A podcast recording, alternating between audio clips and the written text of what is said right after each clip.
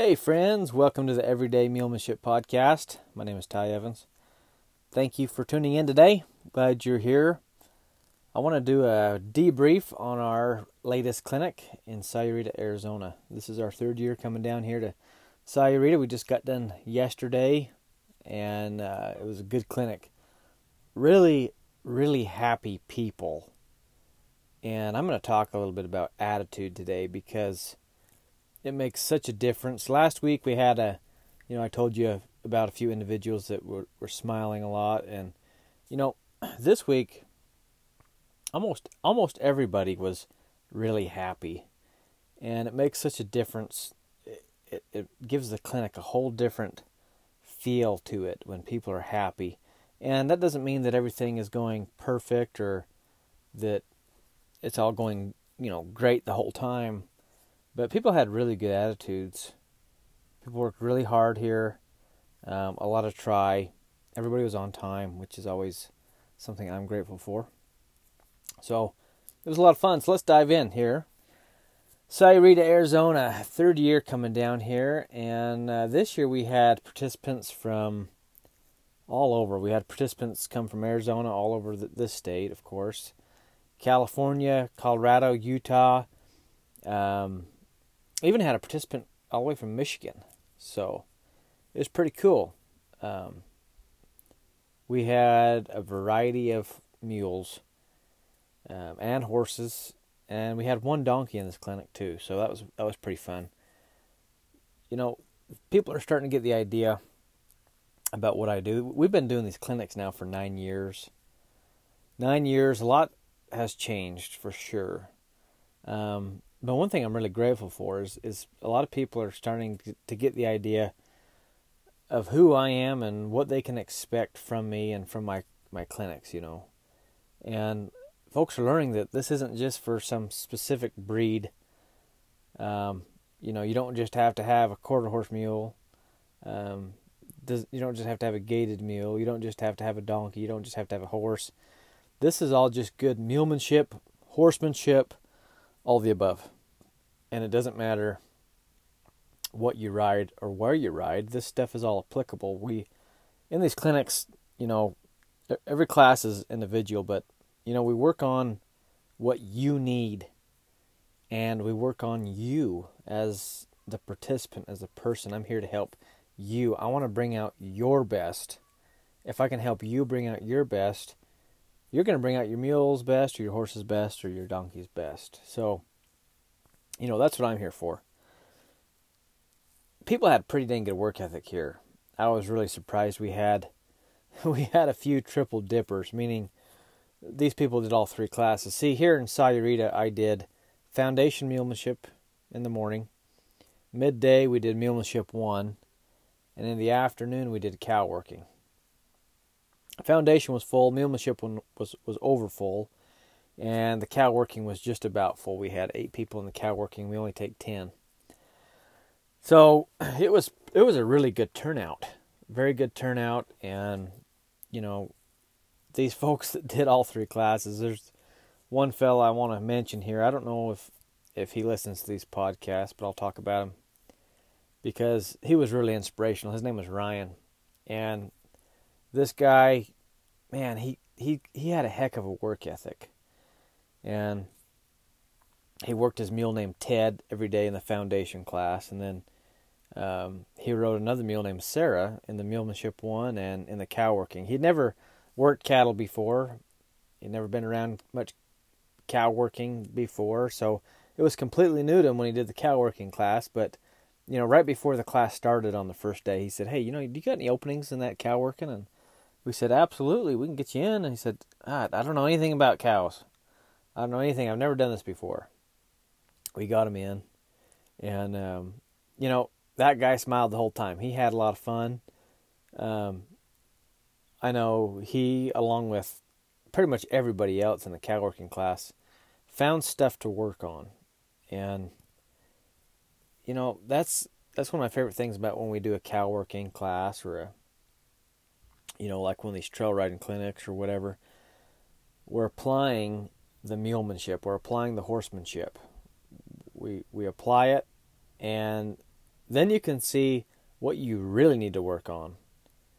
And the cow working, you know, the cattle do a really good job of humbling you. So just when you think you're you're really rocking it and you got some good stuff going, you think your meal's really centered and you think that you you've really made some advancement, j- just go play with cattle a little bit, and and they will either confirm that for you, and you can say good job, or they will show you just what it is you need to work on. And we all found stuff, including me. I rode my uh, my big red mule Riata. I rode her in the cow working class, and you know that big mule. I'm still working on trying to get her to stop good and get her back nice. You know, um, to most people's standards, she'll stop and back just fine. But you know, I'd like a little more refinement, and and that's taken me some time. But these cattle really showed me where I need to improve on. So I got some work to do on that for sure. Um, overall in the clinic, we had oh, about half of the participants were repeats and half were were new participants. It's great to see the new folks. I, I love more people getting interested in in uh, being better.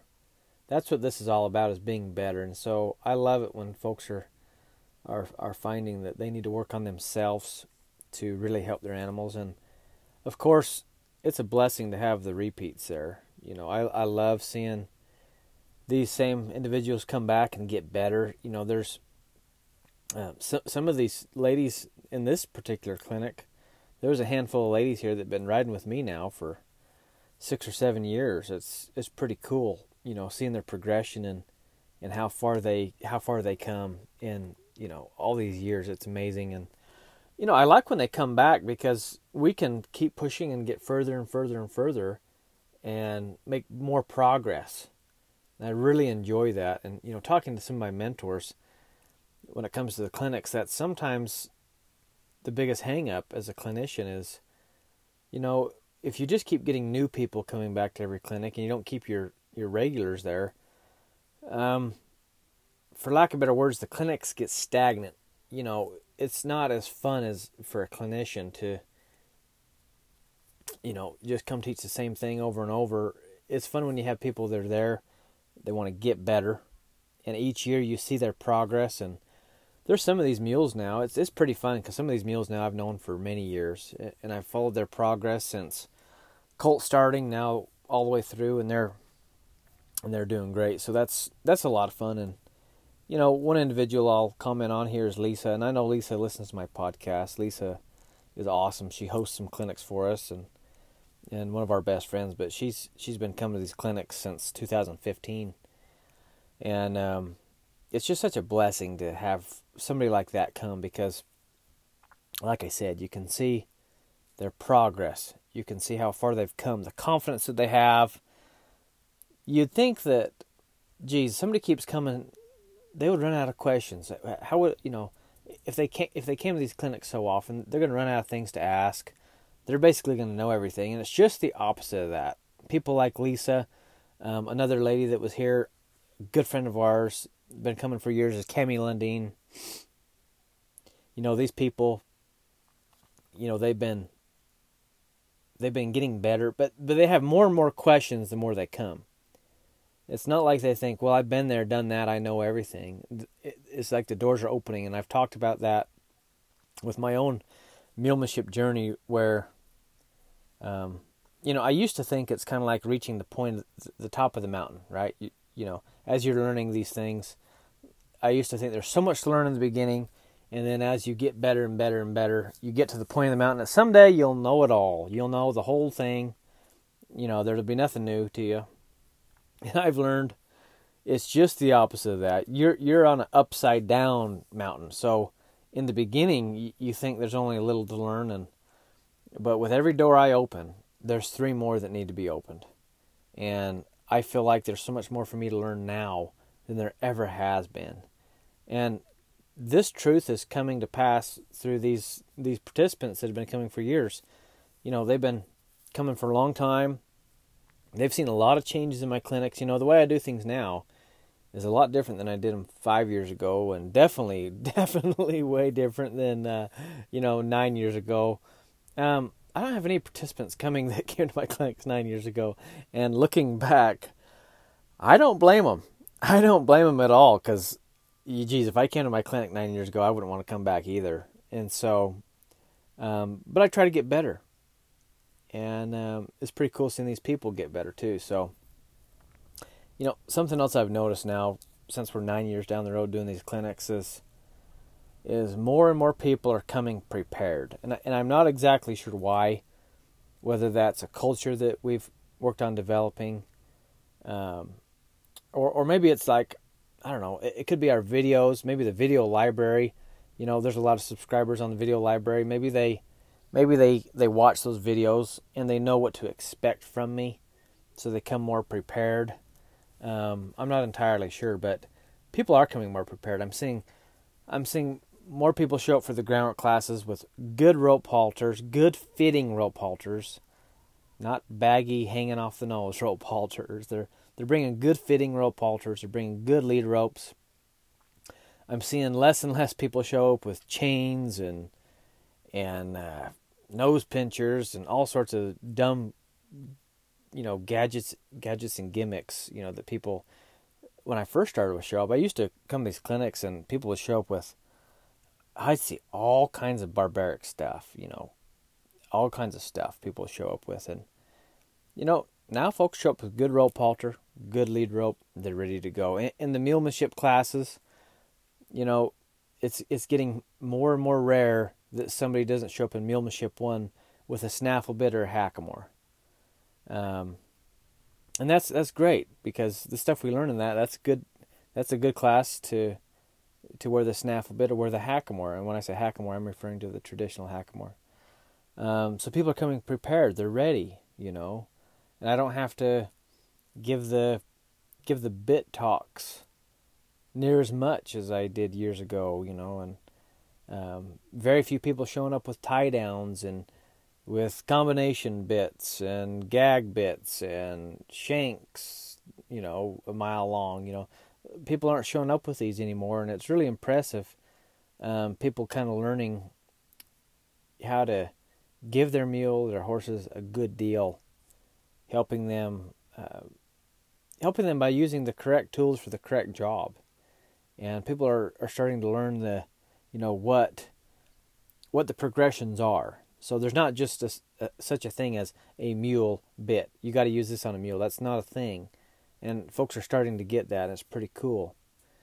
So that preparedness has had a consequence on the clinics, and that consequence is, or reward, I guess I should say, is that people are ready to learn, uh, both mentally and physically with the correct tools. Um, but they, they show up and they're ready. They got questions. They're ready to make some progress, and it, it makes such a big difference. So, anyways, just I want to say thanks to all the participants that that came prepared like that. It, it's so cool seeing that here, and um, let's dive into some of these highlights of this clinic. This this clinic debrief for you. Um, you know, we took Dally, so I hope you guys have been following along with the Dally Diaries. We got that series going on on our YouTube channel, and then the, the full length videos are on the video library. And I send out a free newsletter every Monday with um, a little update on Dally and a little video.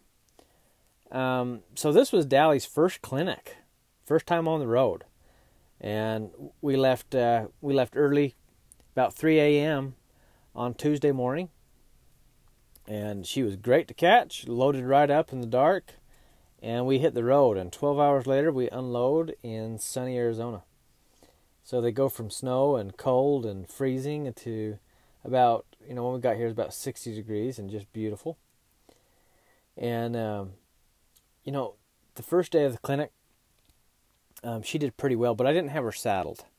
I just took her out there. I didn't, we, you know, the first day of the clinic is real busy checking people in and and um, a lot of questions. A lot of people coming up to say hello and shake hands and visit and and um, say hi and and so I didn't saddle her up that morning. Um, I just took her out and and I started the session by just doing a little groundwork, showing everybody the progressions that we're going to make, what we're going to be doing for the week, and I just used her for about a 20 minute demo, and then I uh, let Sky take her, and Sky took her over to the corner of the arena and just tied her up for the class. And, and anyways, Dally did great that first day. Day two, I had time, so I saddled her up, and Dally is still tight with that saddle. She's not bucking and blowing up like she used to, but she's still pretty tight with that saddle and gets a little nervous. And and if the stirrups kind of flop or whatever, she still kind of wants to flee the scene. And and this is still after her wearing that saddle quite a long while, you know, quite a while. And so she's getting better, but still not good. Anyways, she was pretty touchy that second day and um, but we would just kind of work through it. Same thing. I demoed a little bit and then let Sky take her. And on uh, on day three, day three with Dally here, um, you know, she was doing good. I was doing some demo work with her and showing her, and then I let then Sky, you know, she doesn't have Sky doesn't have to do the homeschool thing with the girls on Saturdays, so um, Sky could play in the whole clinic with us, and so Sky worked Dally. Dally is Sky's mule after all. So um, Sky's doing a little work, and next thing I know, I look over and Dally's running off, and I'm like, "What is, what is going on here?" And anyways, you know, if you just push that mule a little too much, she's gonna look for comfort somewhere else, and that's kind of what happened. And um, you know, it it was kind of a, a relief factor to a couple of the others because there was two other participants there in class that were dealing with mules that wanted to bolt. And in fact, one mule did take off with a lady and got away from her. And, and you know, in the groundwork class, th- this is this is maybe going to happen with some horses, and um, you know, and it and it happened the last day as well. Uh, after the clinic, a lady was a good friend of ours was loading up her horse and in her trailer, and and uh, the horse got away from her. The horse took off running, and and so that comes with the territory of doing these clinics because people are coming here for help. So I'm here to help them and give them stuff to work on and hopefully they can take it home and get better. But it rarely happens with our own animals, you know. Um, but Dally is tough. She's tough. She's touchy. She's worried. She's a highly sensitive mule, which is going to be really cool to ride someday. Um, but in this whole education process, boy, it's it's challenging. Anyways, Sky at the end, she's like, "Now I know how it feels when people's mules run off with them, and it sure doesn't feel good." you know, she was a little upset. I said, "Oh, no big deal. You know, it's just really no big deal. You just catch them and go again." And that's exactly what we did. Caught Dally up, got back to work, and let Sky finish her session. And um, so Dally's first clinic was funny to me. She was worried. She was, she was so um, interested in all the animals. You know, she'd never seen so many animals in her life. I got a lot of meals at home, but she'd never seen, you know, 30, 40 mules at one place. So, uh, and horses and donkeys. So it was good for her to get out, and I can't wait for her to finish out this whole year, this whole season, and keep getting better. But uh, so that's Dally's little highlight. Um, something else I wanted to mention you know, I've never known anybody, I don't have anybody that has been coming to my clinics that has ever had the desire to make a bridle donkey. that might sound funny to some of you, but I've never had anybody interested in, in going through the progressions, making a bridle donkey.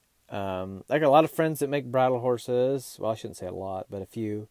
And there's a few more that want to make bridle bridle horses, you know, bridle mules and bridle horses. Um, um, but I've never had anybody with a desire to make a bridle donkey. Well, this awesome woman here named Michelle, she brought her mule, her donkey named Rosie, and Rosie just this three, this really sweet. Um, I think she said she was three or four, so just real young donkey.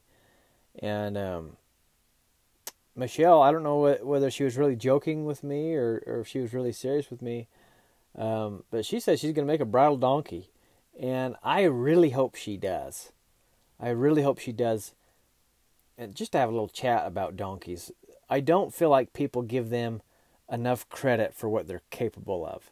So it's so refreshing to see somebody like Michelle that really wants to do well. And Michelle's not falling into all the donkey traps, meaning you, know, you have to drag a donkey around. Donkeys have to have chains, and you got to have a come along hitch, and you got to drag them around everywhere. Um, and they're not capable of of turning and stopping and backing real nice and making nice transitions. And you know donkeys are great animals. I love donkeys. I love how mellow they are.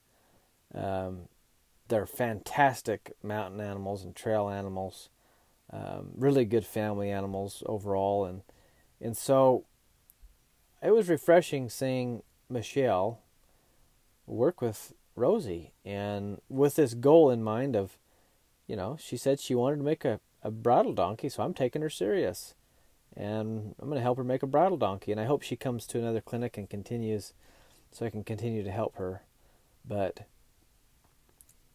you got to give them donkeys more credit, folks. A, lot of people don't don't give them the credit they deserve. Um, but I've seen some amazing donkeys. It's fun going out to Bishop Mule Days every year. If you've never been to Bishop Mule Days, here's a plug for Bishop Mule Days because it's all it's a lot of fun. It's it's awesome, and you're going to see some incredible animals, athletes, some some great animal athletes. You know, you got donkeys that are are there. The donkeys doing all the same classes as the mules are. They're they're doing the reining and they're doing the cow working and um, they got dressage there. They got hunter jumpers. They uh, the the whole spectrum. Anything you want to do there with a mule, you can do it there with a donkey. It's it's really cool. So, um, yeah, donkeys are great animals, and I, you know, in a typical year like last year, I think maybe all year long we had. I'm not sure. Maybe somewhere between um, 30 to 40 donkeys come through the clinics.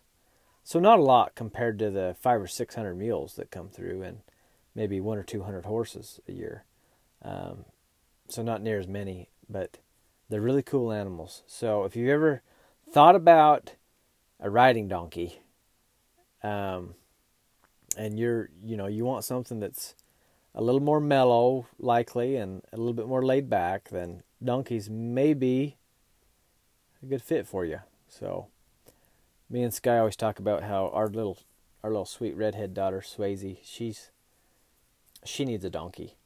Swayze is Swayze is donkey speed. She needs a nice, quiet donkey. I think that'd be good for her. So one of these days, if I find a good donk, um, I might get it for Swayze. So, but it was cool seeing Michelle work at these things.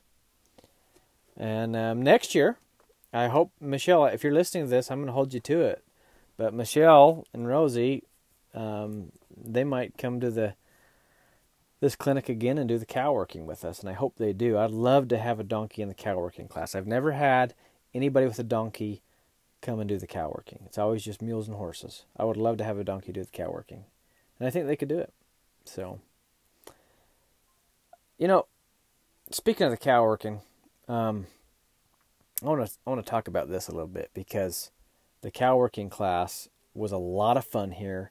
Um, this was probably one of my one of my favorite clinics doing the cow working. Um, not because the cattle were good; the cattle were terrible here.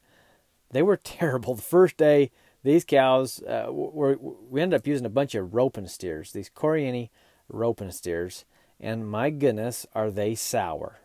You know, all these Corrientes have ever done is jumped out of a chute and taken off running down the arena, and so they're used to being chased. They have no respect for the other horses, the other mules or you. They don't care. They'll just push through you. So day one was really challenging in the cow working. Everybody got pushed on. Everybody had a cow run through them or past them. And it was miserable for all of us. So we kind of schooled the cattle. We, we worked on getting the cattle trained on the first day so that hopefully day two and three we could actually enjoy these things and, and get something done. And it worked out pretty good for us. And so so the first day we just we moved the cattle around a lot around the arena and we all worked together. Day two and day three, we split up in small groups and um, or pairs and or, or groups of three, teams of three, teams of four, whatever. And we played a variety of games. We got a whole bunch of different games that we play um, in the cow working classes, and it's, it's, a lot of fun. And you know, for the cow working, you don't have to be, um, you know, an amazing cutter or, or amazing, you know, rein cow horse person to come do this you know, we call this class Intro to Cow Working. It's the introduction to cow working, and it takes a lot of time, a lot of years, a lot of repetitions, a lot of practice to get good working cattle with your mules and your horses. Anyways, day two and day three were a lot more fun because these cattle were a little bit more mellow and they were kind of trained up a little bit and they were they weren't quite as pushy and and they weren't getting past us near as much.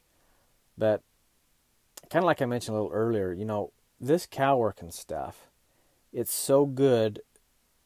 Even if you're, even if you, you know, so most of these people here in this clinic, um, they don't do anything with cattle for a living. Uh, they don't run cattle for a living, um, and they're not into any any cow working or cattle type sports, um, equine sports. They're they just did the cow working here for fun, just completely for fun. None of them were professionals at this, and so it, it was a lot of fun to be able to to get folks like this that were just there to have a good time and see what their mules and their horses could do. And it's a great way for you to to work with these cattle, move these cattle around, and it'll tell you what you need to work on. Like I mentioned earlier, it will humble you for sure. It'll tell you, wow, my stops are not near as good as I thought they were. My, you know, talk about trot departures and canter departures.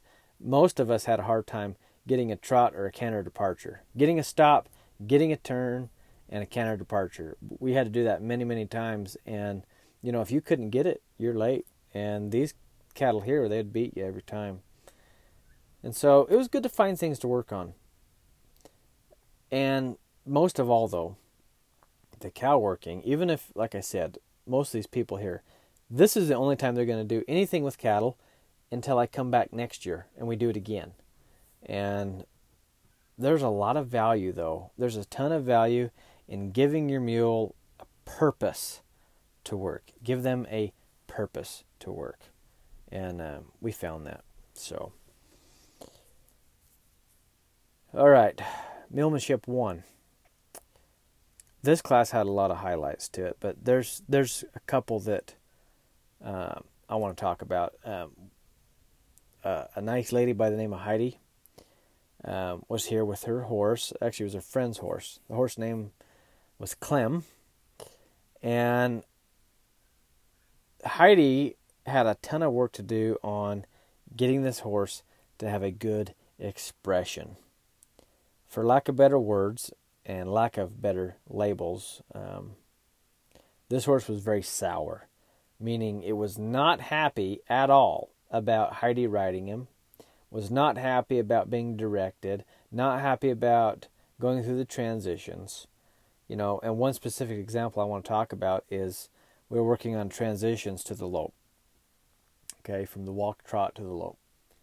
And every time Heidi would ask for this horse to lope, this horse would kick out and just throw a little fit. It didn't blow up and buck or anything, but it would kick out and just act like a little turd, you know. Um, so we had a big talk, a, a big lesson basically about expression. And you know, when when this happens, and maybe you've dealt with it, maybe you've had a mule or a horse or a donkey that has done this as well. It's really easy to just blame the animal it's like, oh, he's just a he's just a rude horse. He just doesn't he just doesn't like this. He's just mean. Um, he's just sour, like we said. You know. It all comes down to one thing. The horse doesn't see anything in it for them. If the horse doesn't see anything in it for them, they are not interested in doing it, and they will get more sour and more sour, and they will try harder not to do it as time goes. So you got to set it up. So what I had Heidi do, for example. So I had her ask for the lope. She gets her horse into the lope, and it's kicking and and it, was it was biting her too during class. When when she was working on you know rolling the hinds, rolling the front, and things like that, this horse would reach around and bite her on the foot. So eh, he had some major issues going on with his expression. He was not a he was not a happy horse. Well, how can we make him happy? Well, he's got to know there's something in it for him to do these things. He's just fine if he's sitting there and you're not asking him for anything. So this is what we did. Like I said, we got this horse into the lope. And he's and he's trying to reach around and bite and he's he's kicking out and he's tossing his head. He's uncomfortable.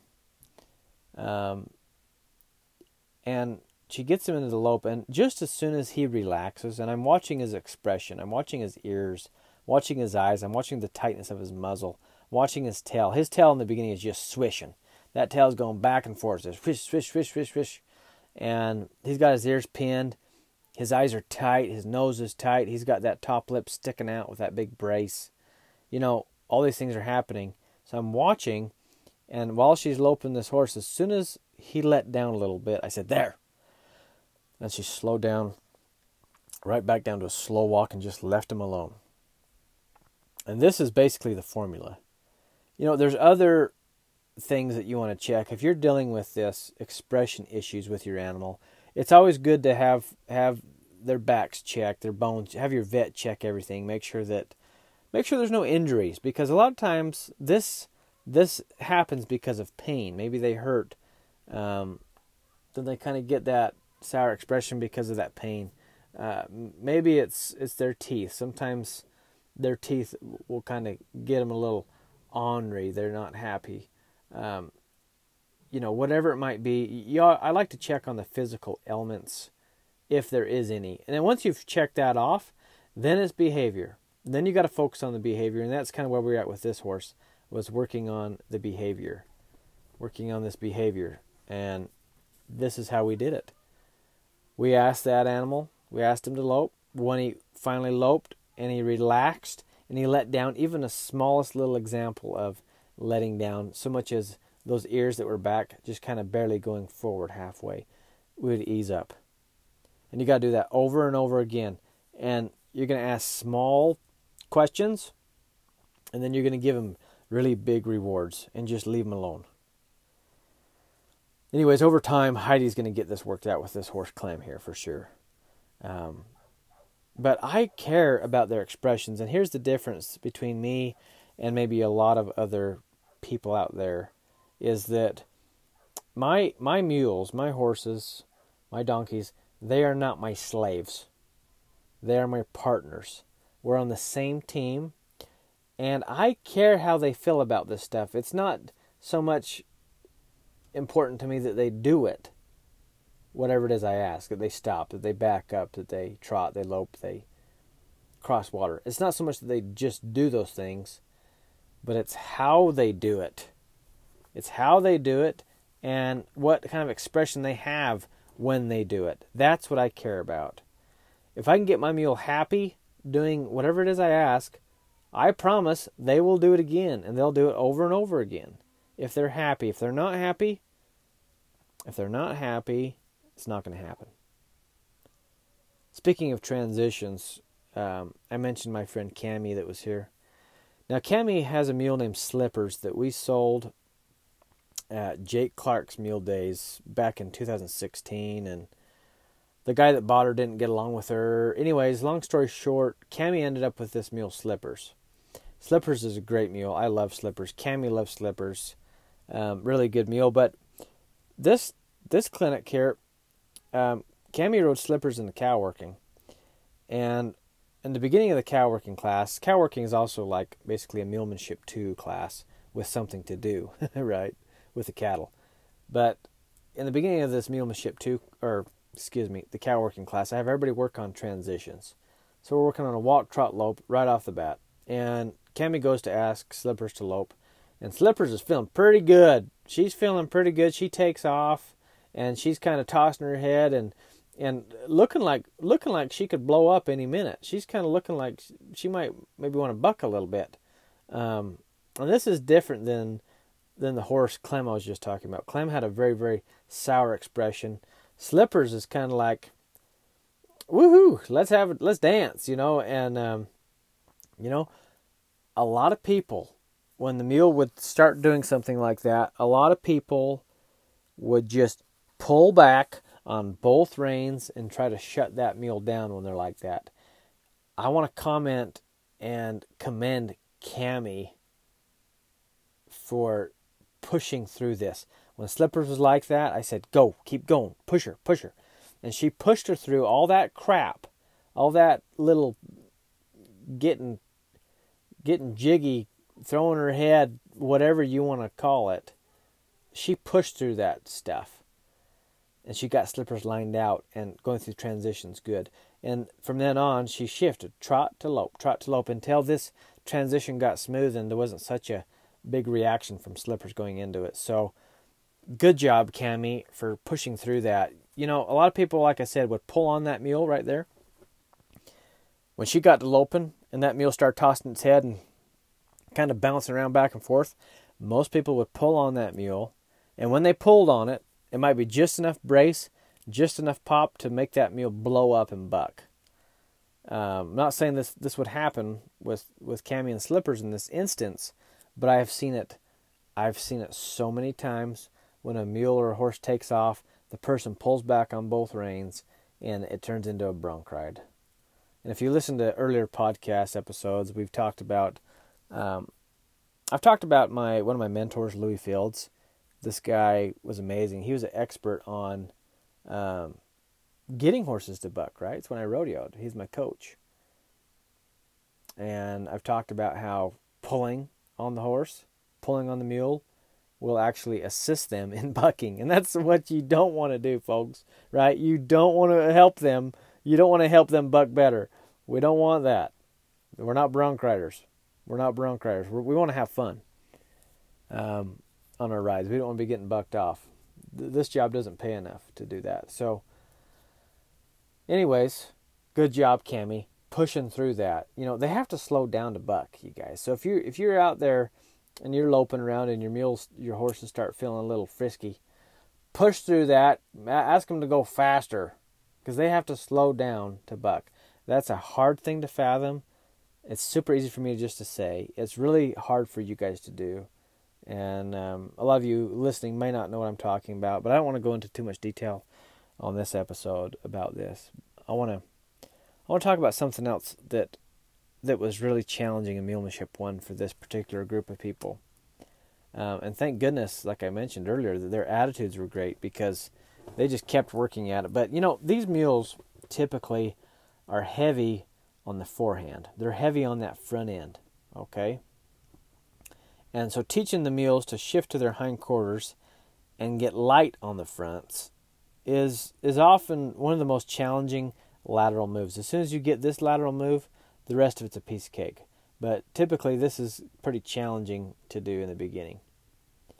And, uh, you know, the Mulemanship 1 class here was no exception to that.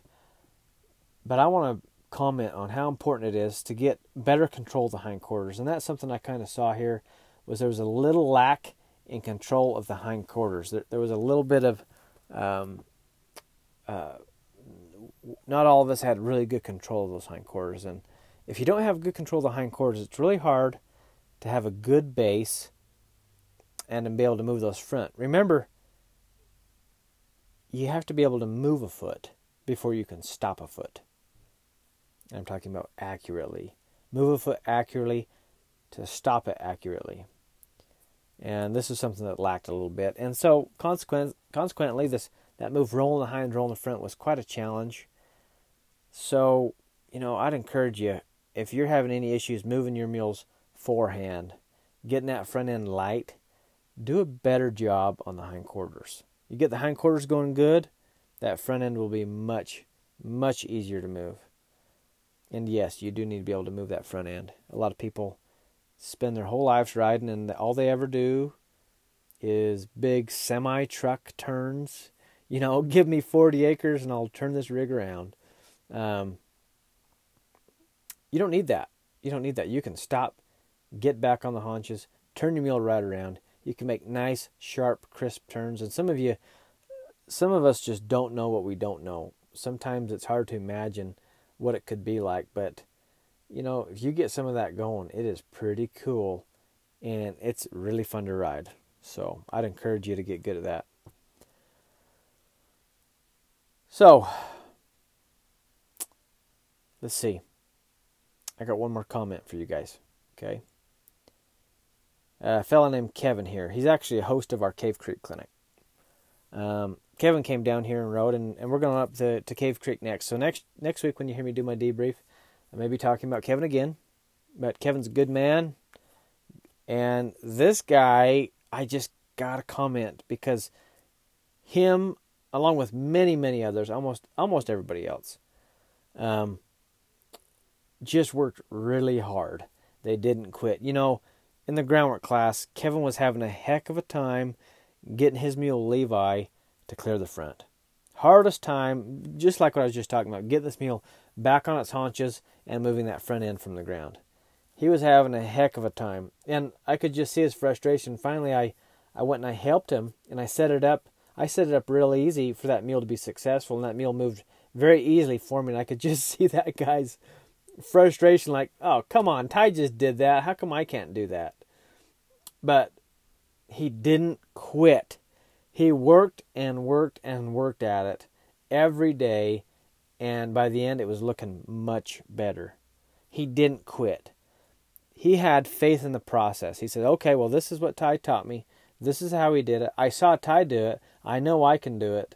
And he did it. He worked at it. He didn't quit. And there's so many other people in this clinic. I wish I could just go through and talk about everybody in the clinic because everybody did such a good job. But, you know, I guess my highlights for the Sahuarita Clinic and what I want to mention in this debrief was the happy attitudes and the hard work, the great work ethic. Everybody here had good attitudes. They smiled. It made such a difference. And they had a great work ethic. If you guys are happy, if you have that attitude of gratitude, and then you got a work ethic, I promise you, there's nothing you guys can't get done. And I'm not just talking about mules. I'm talking about everything. There's nothing you won't be able to um, do. You know, you guys will be able to do anything you want. It's pretty cool. So, good job the, to the participants of Sahuarita, our Sahuarita, Sahuarita Arizona Clinic. Good job to all of you. Um, I hope. I hope the participants of this clinic. I hope they felt my my love for them, and I hope they felt my sincerity to help. And you know, I, I, I feel that way about every clinic I do. I'm very passionate about what I do, you guys. I really am. I love it. I love to help. I absolutely love to help. And I hope these people felt that. And I hope when you come to one of my clinics that you will feel that too. So, anyways, good job, Sahuarita. Hey, and thank you to our host, uh, Alyssa Berry. Appreciate her hosting this clinic for three years now, putting this on for us. She does a great job. So, thank you guys. And, you know, if you got a clinic coming up, if you're planning to attend one of our clinics, I highly recommend you check out our video library. Go to tsmules.com, click on the online video library tab, and it'll take you there. But that'll help you be prepared. Remember, I mentioned these people are more prepared. The more prepared you are, and the more familiar you are, familiar you are with what we do, um, the more we can get done. The more questions you're going to have, the more I can help you. So I highly recommend you check that out if you're planning to attend one of my clinics. And uh, if you aren't planning to attend a clinic, you should check out our website tsmules.com. You can look at our clinic schedule. We go all over the U.S. this year, and hopefully we get to Canada. Hopefully we get to Australia this year and, and don't get kicked out of there because uh, of the COVID stuff. But uh, hey, thanks for listening. God bless you, and we will see you down the road.